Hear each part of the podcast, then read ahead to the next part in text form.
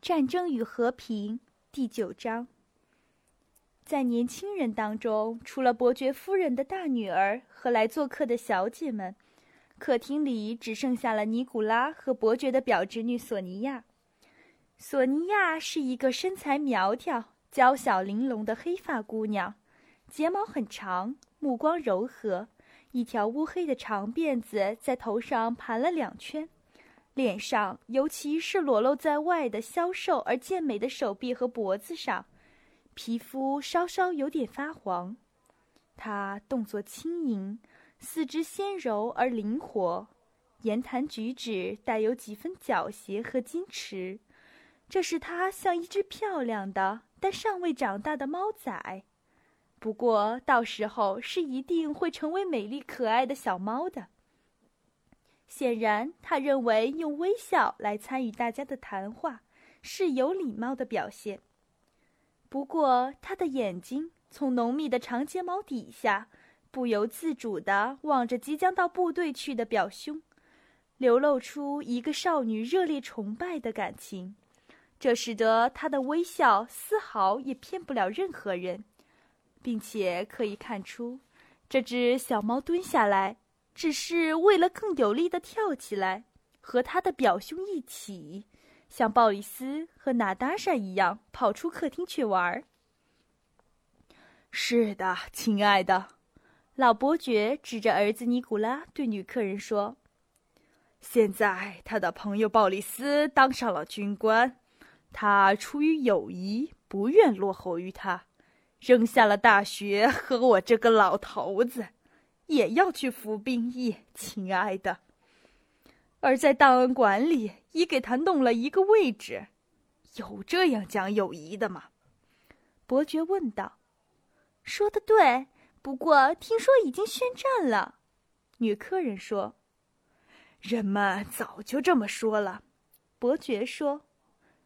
又是说呀说，最后也就不说了。亲爱的，这就是所谓友谊。他又重复了一句，他去当表骑兵。女客人不知说什么才好，摇了摇头。完全不是出于友谊，尼古拉回答道。他涨红了脸，好像要为自己受到可耻的诬告而辩解似的。完全不是出于友谊，只不过是我感觉到自己适合当军人罢了。他看了看表妹和来做客的小姐，他们俩带着些许赞许的微笑望着他。今天保罗·格勒骠骑兵团上校舒伯特要到我家吃饭，他在这里休假，将把尼古拉带走，有什么办法呢？伯爵耸耸肩膀说。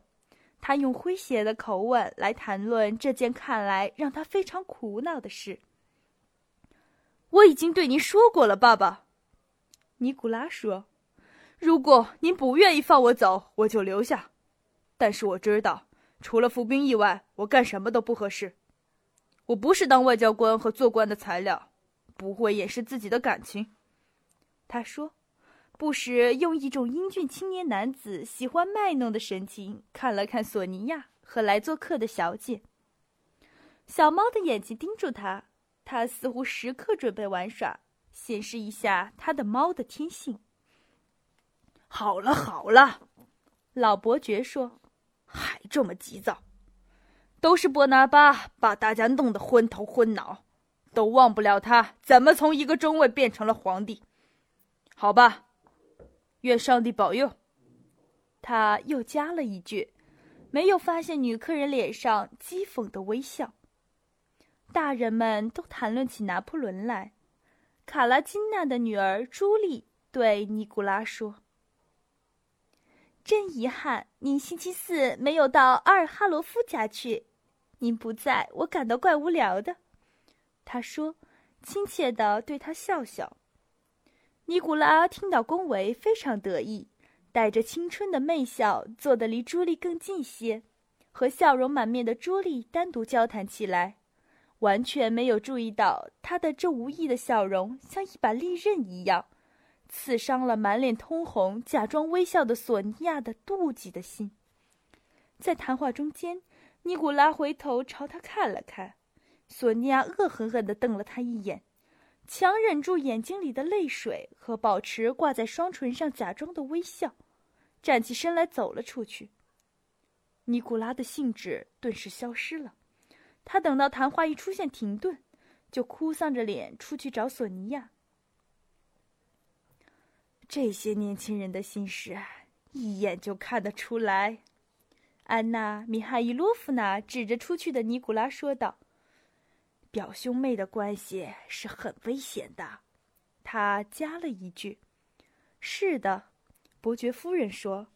这时，随着年轻人的到来而射入客厅的阳光消失了。他这样说，似乎是在回答谁也没有问他提出的问题。而这问题一直挂在他心上。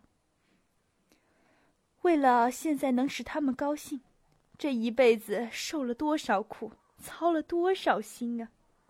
可是说实在的，如今还是担惊受怕多于欢乐，总是担心，总是担心个没完。